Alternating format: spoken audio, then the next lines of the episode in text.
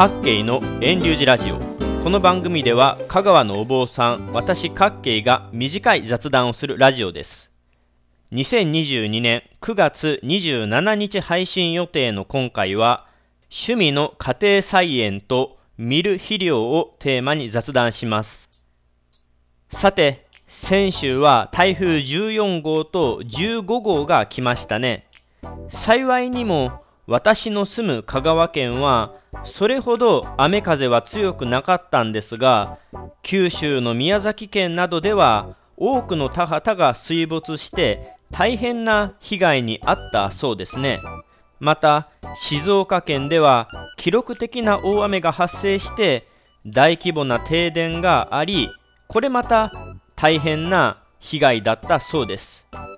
秋の台風は夏の台風と比べてあっという間に通り抜けていくので被害はそれほど起きにくいイメージなのですがここ最近は異常気象が続いているのか秋の台風でも夏の台風みたいに激しい雨長い時間の雨が降るようになったんですかね。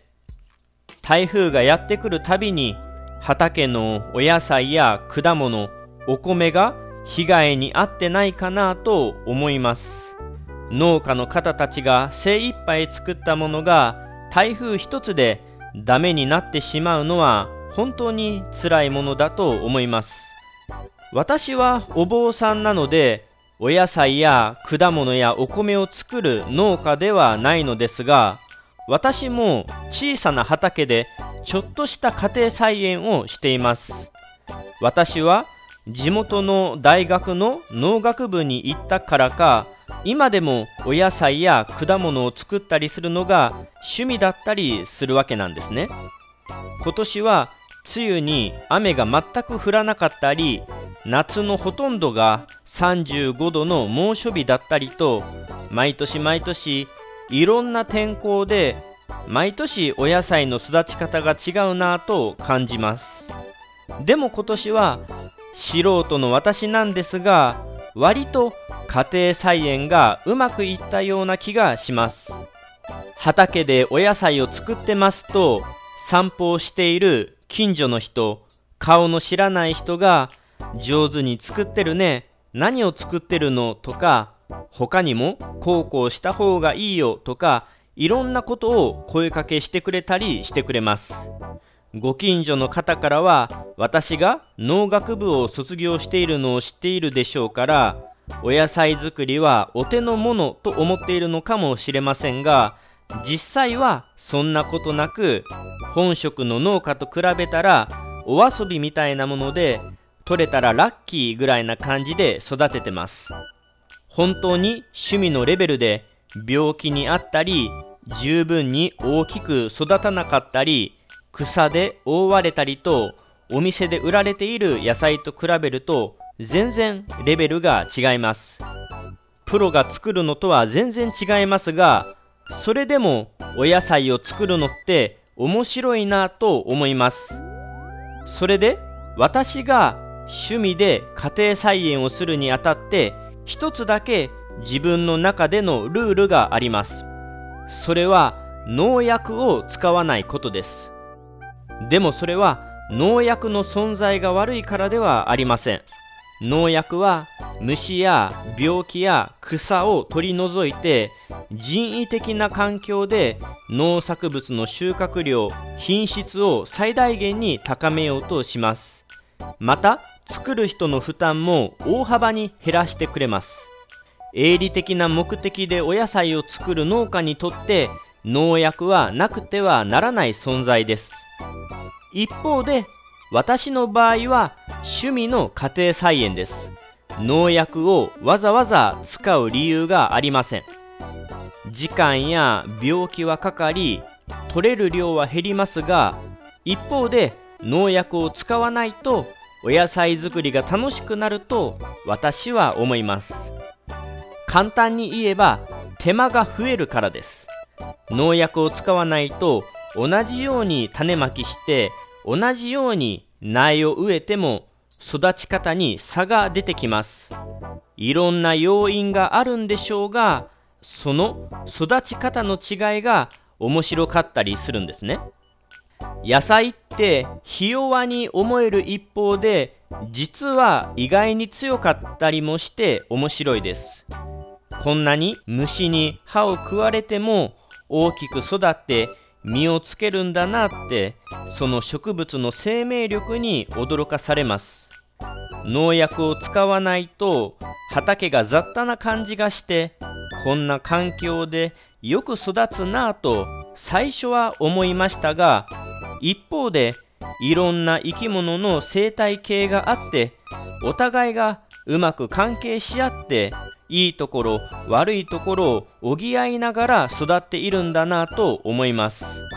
趣味の家庭菜園の面白いところは畑の様子を見るのがとにかく飽きないことです。私が農学部に行ってた学生時代に大学の図書館で見る肥料について書かれていた本があったと思います。見る肥料という言葉が書いてあったかははっきり記憶していませんが確か毎日作物にあなたの足音を聞かせるのが最高の肥料みたいなことが書かれていたと思います。作物に足音を聞かせたところで何が変わるのかと思う人も多いかもしれませんが私は結構変わると思います。それは変わるのは作物ではなくて私自身の見る目が変わると思います。畑を眺めているといろんな生き物が生きていることに気がつきます。また同じように育っている植物でもお隣同士で微妙に育ち具合に差がありますし一つの植物の中でも虫が集まっているところ集まらない場所があるとかいろんな違いが見えてきます。それに毎日見ると植物のたくましさといいますか一日でこんなに成長したんだなとかあんなに小さい種からよくこんなに大きくなったんだなと感慨深くなります。畑によく足を運び様子を何度も見てちょっとした変化に気がついてお世話をしてあげることで作物が育っていく。これが見る肥料なんだと思います。畑にただ立っているだけの私を見かけることもあるかもしれませんがあれは私なりの見る肥料です。畑で飛んでいる虫風で揺れている葉っぱ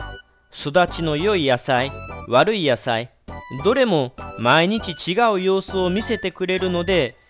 5分でも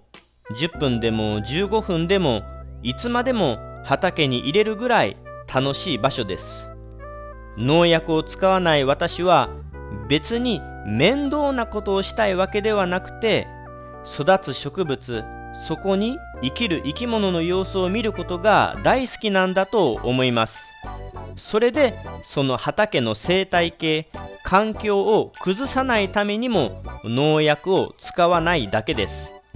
それと趣味での野菜作りで面白いなと思うところが野菜って結構たくましいから自分流の育て方で育てても形や大きさは悪くても意外と収穫できることです。ここ数年は土を耕かさずに種まきしたり苗を植えることをしたりしてます。単に耕すのが面倒なのと土の中の生き物にとって地面がかき混ぜられたら嫌だろうなと思って土を耕していないだけなので深い意味はないのですが意外に耕さなくても野菜は育つんだなぁと最近つくづく感じます。それと雑草があまり生えないような気がします。見る肥料は私なりの言葉なんですけど見るというのは本当に野菜にとっていい栄養なんだなと思います。それは言い換えると愛情や思いやりなんだと思います。別に見ることそのものが野菜にとってすくすく育つ栄養になるわけではないのですが畑の生き物の様子やその植物の微妙な変化にいち早く気がついてあげて手を差し伸べられる。それが野菜の成長にとっていいんじゃないのかなと思うところです。意味がない人には意味がない行為なんでしょうけども今日も元気に育ってるねとか声をかけるのも肥料だと思います。